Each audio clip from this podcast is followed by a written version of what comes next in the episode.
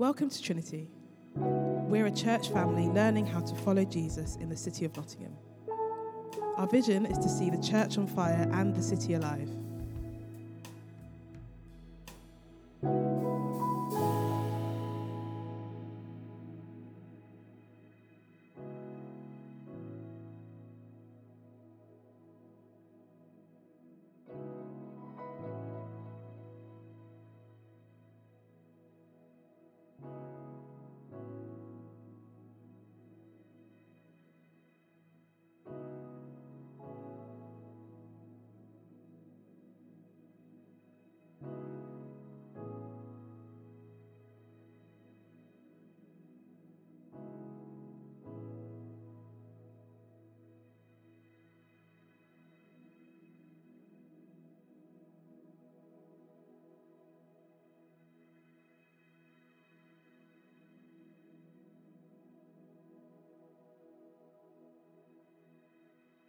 Uh, today's reading is Psalm 126.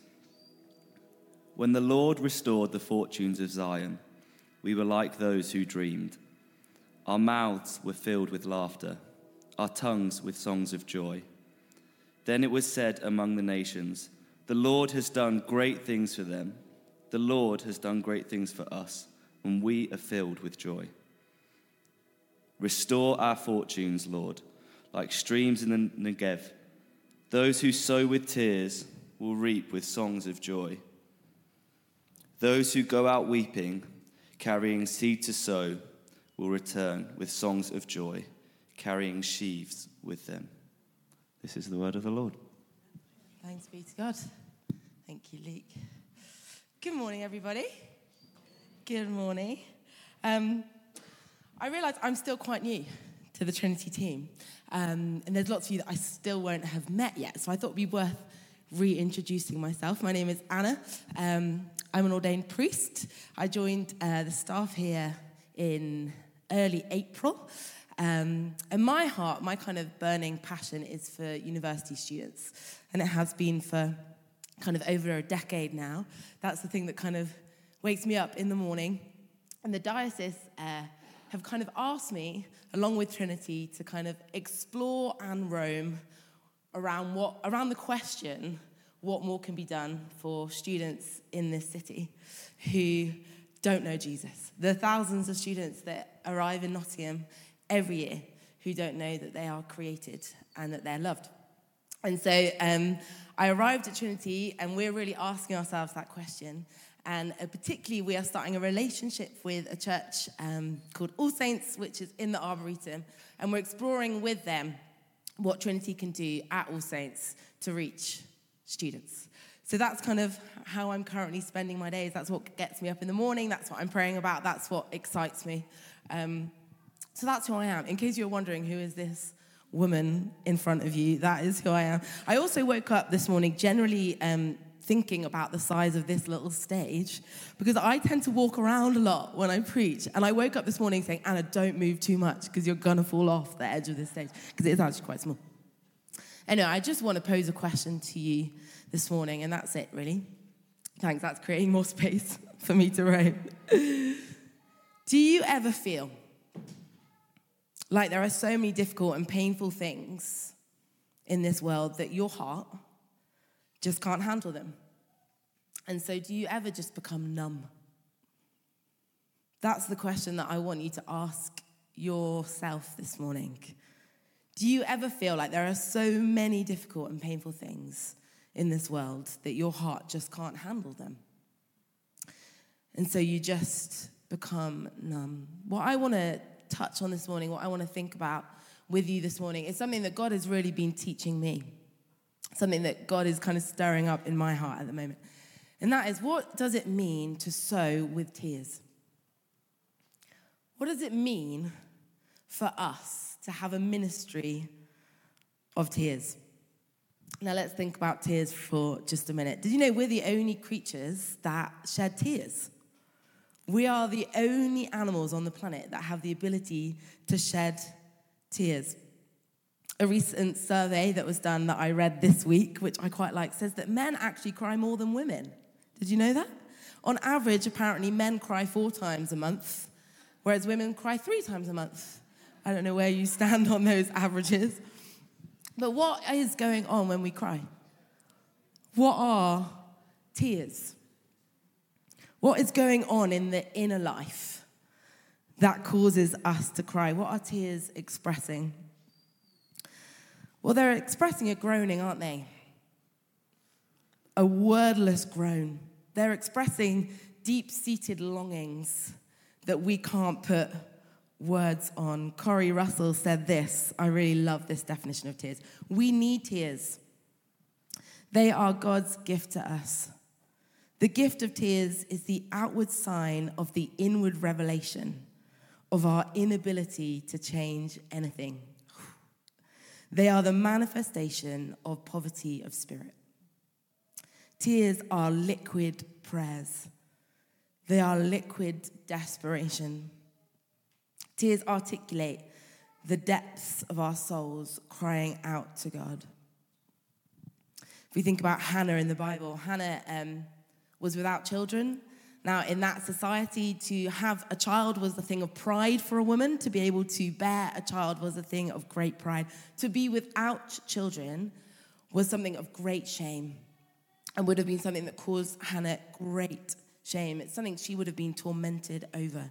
And it describes in the Old Testament how she weeps before the Lord, how she cries inarticulate groans before God over her deep seated longings, her unmet desires.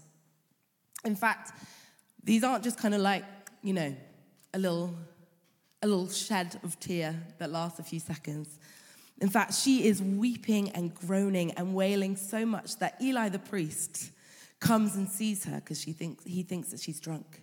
Comes and checks on her because she's making such a riot, such a raucous that he thinks that she's drunk. That's the kind of groaning, that's the kind of tears we're talking about.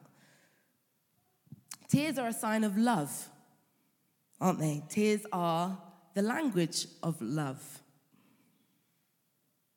They say that the more we love, the more we will weep.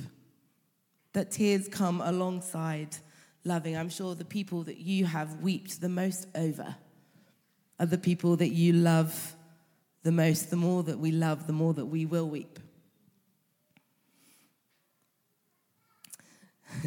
In the uh, Civil War, wives used to um, bottle their tears. They would uh, kind of cry little tears into tear bottles and send them to their husbands on the front line as a way of saying, I love you. This is my love in a bottle. These are my tears of compassion, my tears of, um, of longing, my tears of kind of being with you, my empathy. Tears are a sign of love. Nehemiah in the Old Testament, he was a cupbearer in the Persian capital. He was away from Jerusalem where he'd been exiled. And some people had returned to Jerusalem. Out of the exile, they returned to Jerusalem. And they've seen the state of the walls in Jerusalem, the ruins of that city. And they come back and they report to Nehemiah what Je- um, Jerusalem looks like, the state that Jerusalem is in. And as he receives the report of this city that he loves, what does he do? Oh, he weeps. He mourns over the state of that city. It says, When I heard these things, I sat down and I wept. For some days I mourned and fasted and I prayed. This is crying that is lasting for days.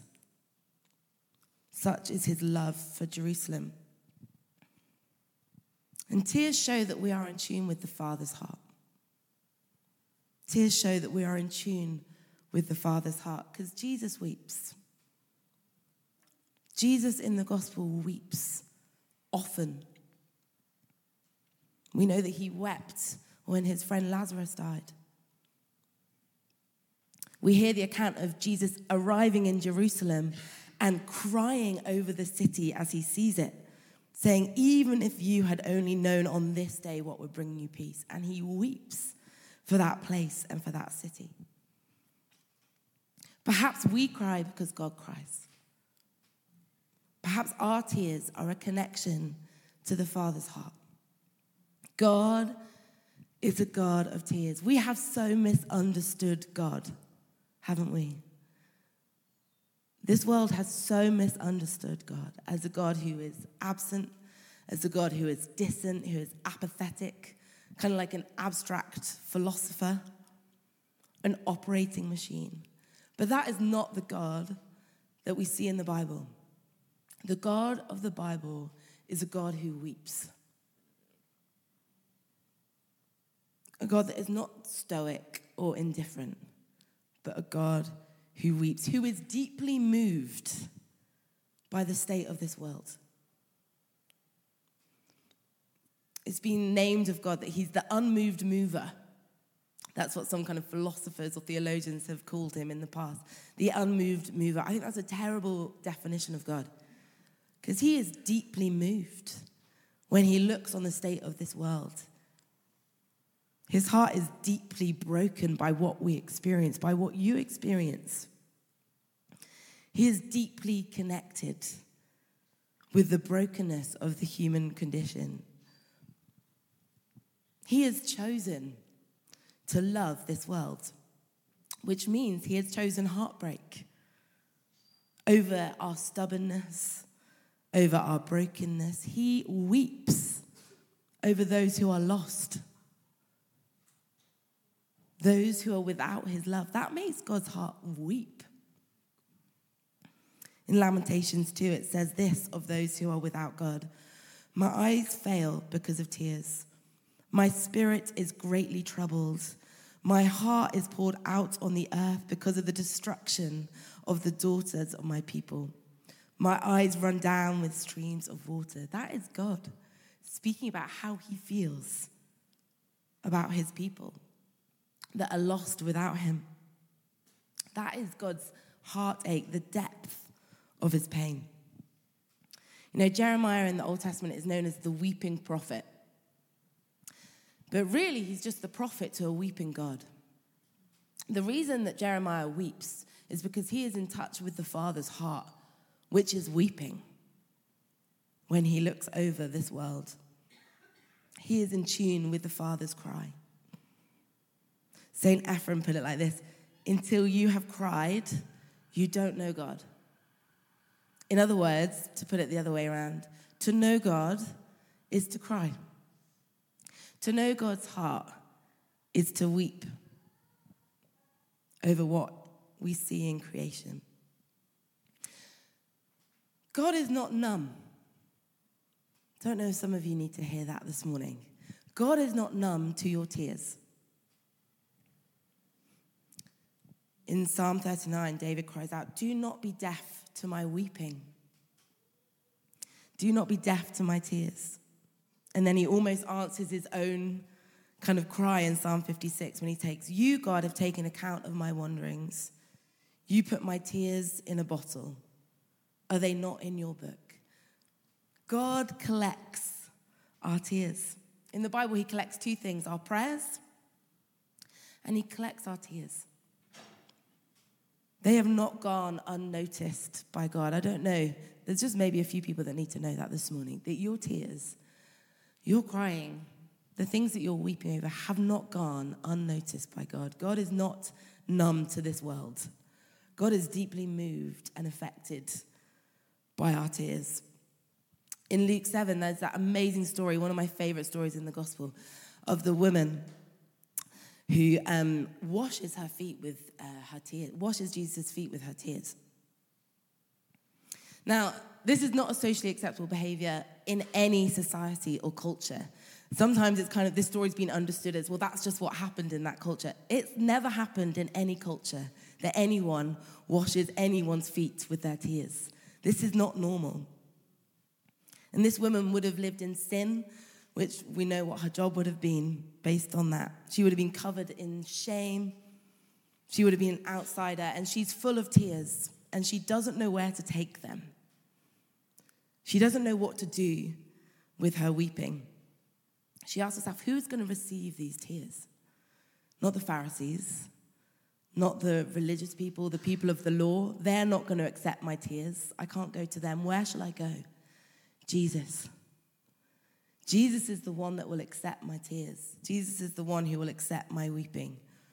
Do you know how much desperation and courage it must have taken for that woman to break into that dinner party and weep at Jesus' feet? And yet, what does Jesus do? He receives her tears. Says, Your tears are welcome here. God receives our tears and he is moved by our tears. He acts according to our tears. There's a great story of Augustine, his mother, called Monica. She was a single mother, a very devout Christian, and she prayed over her children every night. She'd lay a hand and pray over them that they would know Christ in their lives. Now, Augustine grew up to be quite a rebellious son. He became like a drunkard and a womanizer. And he became a very, very good philosopher and learned to argue against his mother's faith. And she weeps. Monica weeps over her son for 15 years, cries prayers of desperation for him. And she goes to the bishop. She says, I don't know what to do about my son. I don't know what to do for my son. And the bishop says this It cannot be that the son of these tears can be lost. In other words, it cannot be that God will ignore these tears. God cannot be, God will be moved by these tears. He can't not be moved by these tears. And indeed, after 15 years of prayer, Augustine has a radical encounter with Jesus and later becomes a bishop and the father of Western Christianity. And he calls himself the son of tears. In other words, it's because God is moved by his mother's tears that he is born again. He is born out of his mother's tears. In other words, I want to say to you this morning that your tears, God doesn't just receive them, He's moved by them, and history is changed because of them. He allows Himself, He allows history to be determined by the things that you cry over. God promises to redeem our tears, that He will turn our tears into a harvest. That's what Psalm 126 says. That if we sow with tears, we will reap a harvest of joy. God promises to use our tears to renew the earth, to grow fruit through the watering of our tears, the fruit of redemption through what we cry over. Our tears become like a fountain for a better world. He turns our tears into a harvest that can change history. But here's the thing don't we just so often just become numb? When we look at the world, and I'm, this is me, this is what God is teaching me about at the moment. I have been so overwhelmed at times by the state of the world that my reaction, my heart reaction, has just been to numb out and to exit in my heart to just say, do you know what, that's too much to look at. I'm too overwhelmed. I don't want, I don't want to know. I don't want to engage with that. That's too painful. And so my reaction, and I don't know, maybe you want to join with me in confessing this, has just been to become numb. Habituation is when you just become so accustomed to something over time that you become desensitized. And I want to put to you this morning, perhaps we've become so accustomed to the brokenness and the pain of this world that we've just become desensitized to it. We've just become desensitized to what's around us. We've got used to things, I think, that Jesus does not want us to get used to. Bonhoeffer puts it like this we become otherworldly. In other words, we leave this, this earth to go to a spiritual earth that just feels nicer and more pleasant. We flee like the horrors of this, this earth in order to go somewhere that just feels more peaceful in our hearts and in our minds. Bonhoeffer puts it like this When life becomes difficult and oppressive, one leaps boldly into the air and soars, relieved and worry free in the so called eternal realm. One leapfrogs over the present and scorns the earth we quickly mount the chariot that descends from the sky with the promise of taking us to a better world on the other side. Have you ever been guilty of that? You're just hoping that something will take us away from this earth. When things become too difficult, we just want to go somewhere that's worry free. Well, Bonhoeffer would say that makes us disloyal children of the earth. That is not what it is to be a Christian on this world because if God says that He wants to bring His heaven to earth, He's not going to bring His heaven any other place than this earth.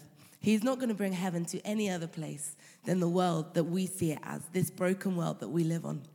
This is the place of God's reality. This is the place, this broken place, this worldly place is where God wants to bring his kingdom. When he wants to see his kingdom break out, he's not talking about any other place than this place. This is the only place that we will see heaven come to earth. And so there's an invitation. And the invitation is to open our hearts to feel what Jesus feels, to allow ourselves to feel as Jesus feels. And it's a really scary journey to go on a journey into the heart of God.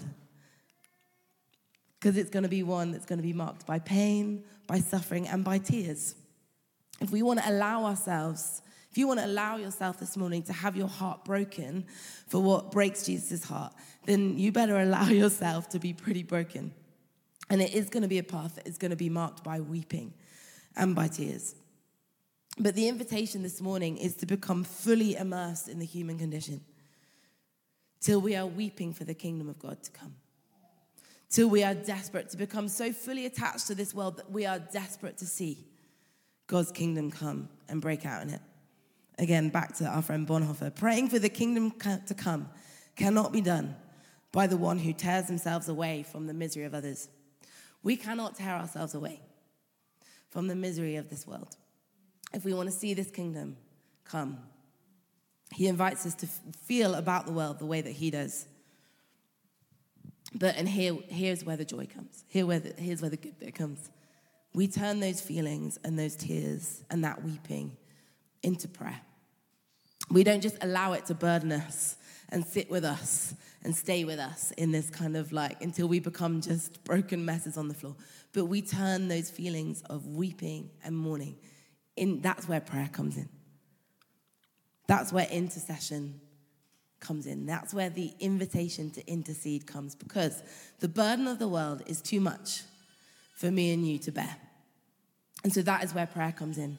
We love the world too much and we know that we do not have the resources that we need in order to meet the needs of the world. And so that's where intercession comes. Because we say, My resources have run out. I need your resources. I love people too much to not ask for your resources. This world is too broken to not ask for your resources, God. I don't have what it takes to meet the needs of this world. And this is where I need you and your activity. Intercession is just to invite God's activity into the world to love the world so much that you want to see God's activity in it, to invite God's intervention into this world. And this is the invitation that you have into this exciting thing called prayer. You get to invite God's action into this world. Because we love the world, we pray for it. Because we want far more for the world than what is in our power to give it, we pray for it. We intercede for it. Interceding is standing between two parties. We stand between heaven and earth. And we get to be co managers with God of what happens on earth. We get to call on heaven's resources and disperse them into this world. Tyler Staton has a great image for this. He says prayer is like going into God's heavenly vault and grabbing everything that we can fill up with our arms and then dispersing it into the world getting to dictate where God's resources go, getting to go into God's heavenly resources and say, God, I want a little bit of it here. I want a bit of your treasure here, please. We get to, that is the incredible authority that our prayers have. We get to co manage with God what happens on this earth. And I believe God is waiting for us to stand up and pray like that, to stop praying small prayers. I don't know about you, but my prayer life can be so small because I don't want God to disappoint me. So I keep them small. I keep my prayers small enough that God, um, they have to happen. you know, I can't be let down. And yet, the invitation is to pray prayers that co manage the earth with God. That's the kind of authority God has given you, whether you know it or not. You get to disperse God's heavenly resources in prayer to where it is needed. Karl Barth says to clasp the hands in prayer is the beginning of an uprising against the disorder of the world. You get to push back darkness with your intercessions. That's what's happening when you intercede. You're pushing back the gates of hell.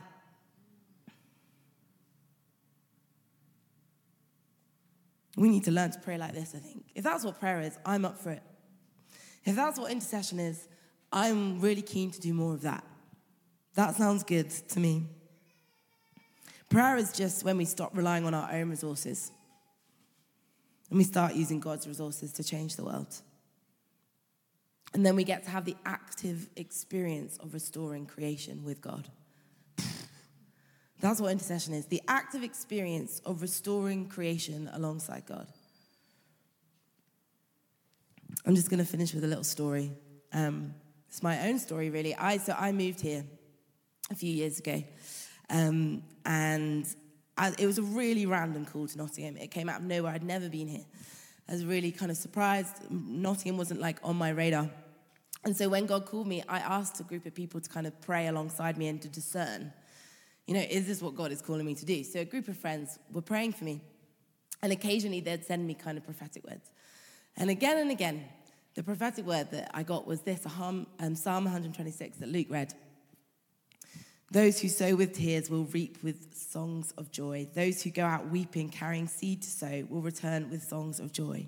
And just again and again, this was the prophetic word that I was getting from everybody. To the point where someone came up and said, You know, I got a word for you. I'd like, I know, it's Psalm 126. I know. It's about crying. And I put my own kind of interpretation on it. And I thought, okay, so what God's saying is, as I move to Nottingham, there'll be a lot of tears. And it'll be hard, and I'll cry a lot. But over time, I will um, reap a harvest, and I'll see a harvest from those tears. And what I've realized, what God has shown me in the last couple of months, is that's not what He meant at all. What He meant was, as I moved to Nottingham, He was going to show me how to pray with tears, how to sow with tears. Honestly, God has wrecked me for this city. It's got to the point now where I struggle to walk around Nottingham without crying. I can't not cry when I look at the state of this city, when I see the brokenness on the streets of this city. I can't not weep when I talk to people about their experience and their brokenness, I can't not weep. So I'm realizing that that is what God actually intended as I moved to Nottingham, was He wanted to teach me what it is to um, pray with tears in order to see a harvest. And I want to invite you into that with me. If you want to be someone with me that does ministry of tears, if you're okay with that, if you're willing to go on that journey, it's going to be messy and it will feel painful and it will be broken. But I think that's a corporate invitation for this morning, not just for me. I think we as Trinity are being called into a ministry of tears. Um, and so why don't we stand? I'm going to land there. And maybe we can have the band, if that's okay. We're going to go into communion in just a sec, but I don't want to miss this opportunity. And I want to ask you just to close your eyes if you'd uh, feel comfortable.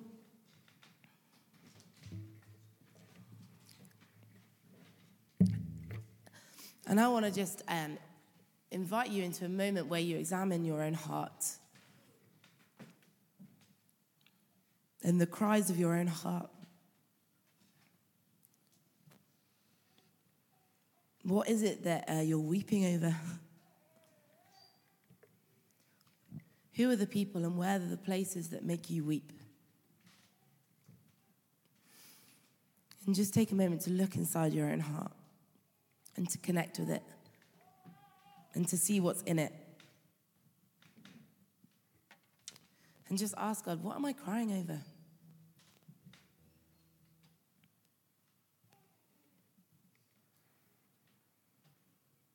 Where are my tears going?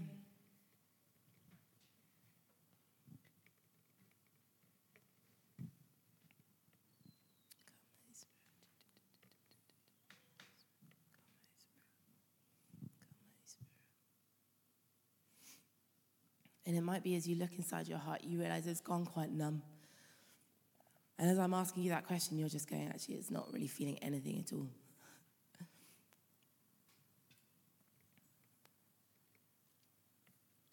You might just want to pray that brave prayer of God, connect me with your heart. I don't want to be numb. I don't want to be numb. I want to see what you see. I want to feel what you feel about this place.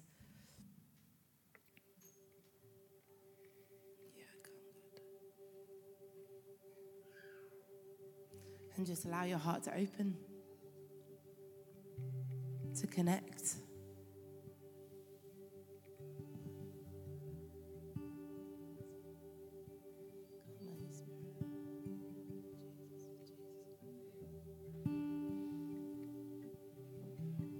Also had a real sense this morning as I woke up that um, for some of you, Hannah's story is your story. Um, that you, um, yeah, you've been crying um, prayers of desperation for a long time. And I just felt God wanted you to know. Just felt God say that your tears are not wasted.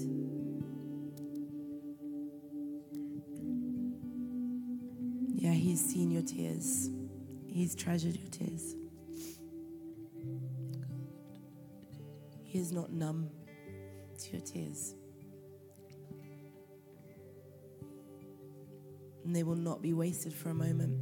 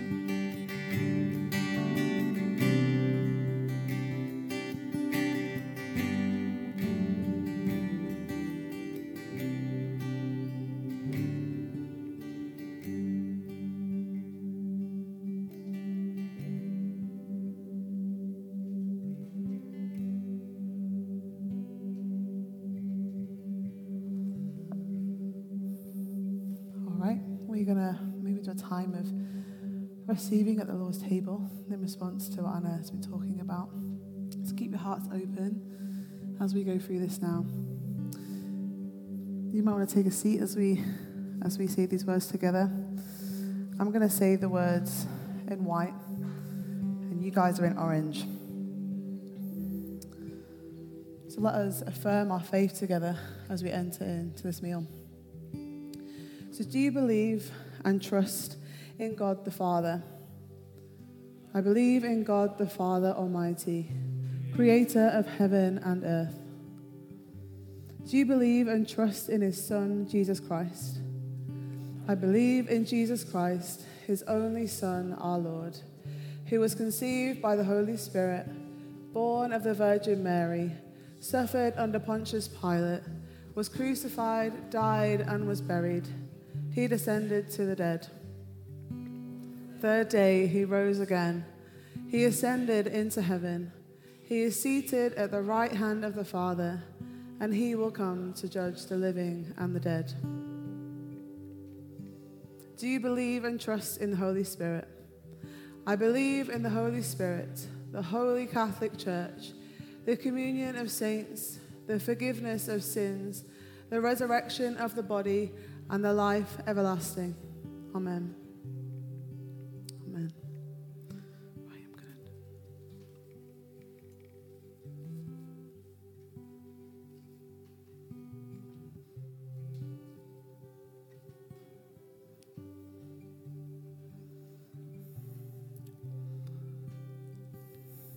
The Lord is here.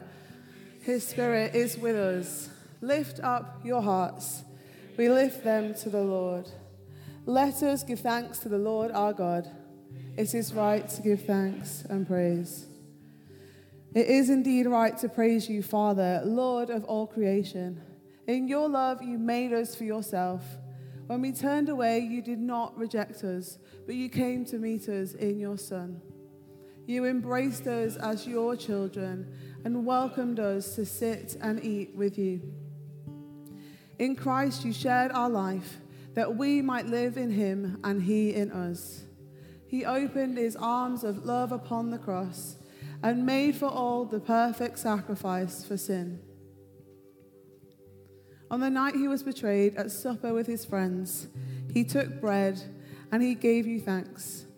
And he gave it to them, saying, He broke it and he gave it to them, saying, Take, eat. This is my body, which is given for you. Do this in remembrance of me. Father, we do this in remembrance of him. His body is the bread of life. At the end of supper, taking the cup of wine, he gave you thanks and he said, Drink this, all of you. This is my blood of the new covenant, which is shed for the forgiveness of sins. Do this in remembrance of me. Father, we do this in remembrance of him. His blood is shed for all. As we proclaim his death and celebrate his rising in glory, send your Holy Spirit that this bread and this wine may be to us the body and blood of your dear Son. As we eat and drink these holy gifts, make us one in Christ our Lord. With your whole church throughout the world, we offer you this sacrifice of praise and lift our voice to join the eternal song of heaven Holy, holy, holy Lord, God of power and might. Heaven and earth are full of your glory. Hosanna in the highest. Every time we eat this bread and we drink this cup, we proclaim the Lord's death until he comes. Jesus is the Lamb of God who takes away the sin of the world. Blessed are those who are called to his supper. Lord, I am not worthy to receive you, but only say the word, and I shall be healed. Amen. Those who are coming to help serve communion, please come forward.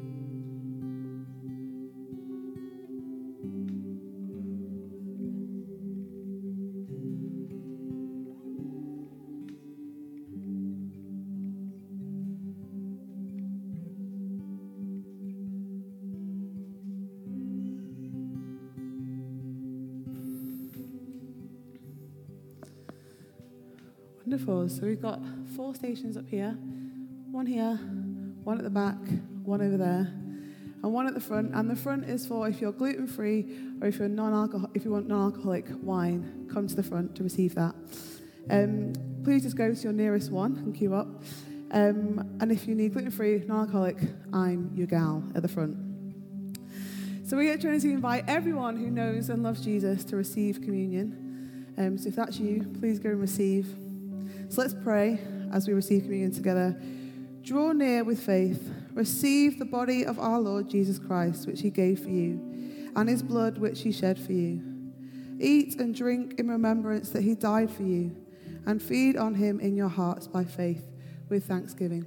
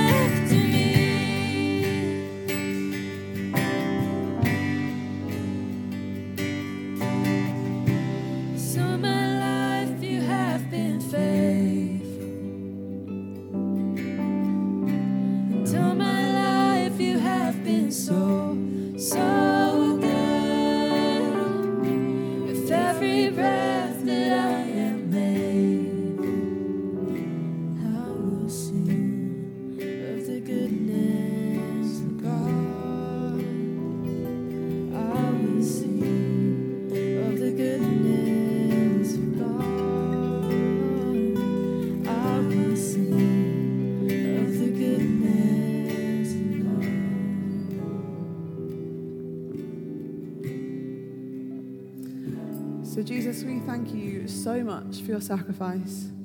Thank you, Lord, for feeding us with the body and the blood of yours, Jesus. Thank you for that. And just as we close the service now, we will have time to pray afterwards, but I was going to pray a prayer of blessing upon you.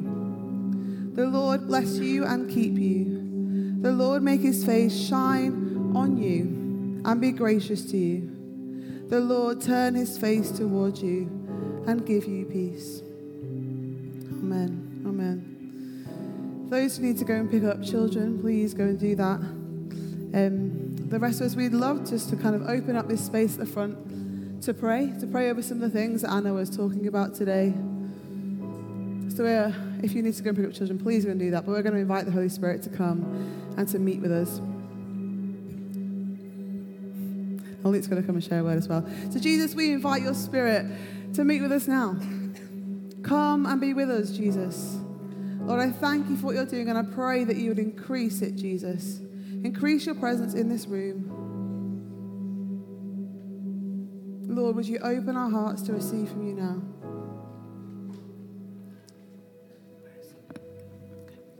Yeah, I just had a picture. Um, when Anna was talking about numbness in prayer, I just had a picture of like a, a woman in the labour ward, and um, she was asking for, for gas and air and more gas and air, and, and that that itself is fine. So don't take away from the analogy. I'm saying people shouldn't do that. Um, but what I was, God kind of said about our prayer lives, for some of us, there are things that, that really pain us, and He's, he's putting that pain on our hearts and, and to, kind of in our minds as well to say, look, pray for this. And I think, like, sadly, sometimes I know definitely for me, I've taken that gas and air hit of, oh, just another TV episode. I'm just gonna, that hurts a bit. I'm just gonna watch another episode of TV and then maybe I'll get around to it. I'm gonna watch yeah, something I feel. I'm gonna read a book. I'm gonna go on social media. You know, these things are inherently bad in themselves, but sometimes we use them just to put off actually interceding because that's a bit too painful. God, oh, I'm just gonna put that. Maybe I'll do it tomorrow. I'll get around to it. I could actually do it an early night. God, I'm a bit tired, and I think God is saying the encouragement is, I don't do that. The encouragement is when those things are paining you. That is God saying, Come, bring it before me. And actually, in Him, we, we don't find numbness, but we find peace. And there is such a difference between that, that hit of kind of numbness that the world gives us in some of those things and the peace that is actually from God, peace that surpasses all understanding. And so I think in this coming week, God just wants to encourage you. If there are times in the week where you're feeling that pain and you just you're reaching for the TV remote, you're reaching for your phone, you're reaching to maybe buy something just to, to prolong that just turn to Him in prayer. And it, it may be that you don't know the words, and that's also scary. Like Anna said, just begin with tears, begin with the deep groans of your heart, and He will meet you. Yes, so if that if that is speaking to your heart this morning, please come forward for prayer. We've got a load of space here. We'd love to pray with people. Anything that has felt it's been stirring you this morning, around what Anna's been saying, or anything else, we would just love to pray with you today. Um, so please feel free to come on down. We've got a load of people that would love to pray. And the rest of you have a wonderful, wonderful week.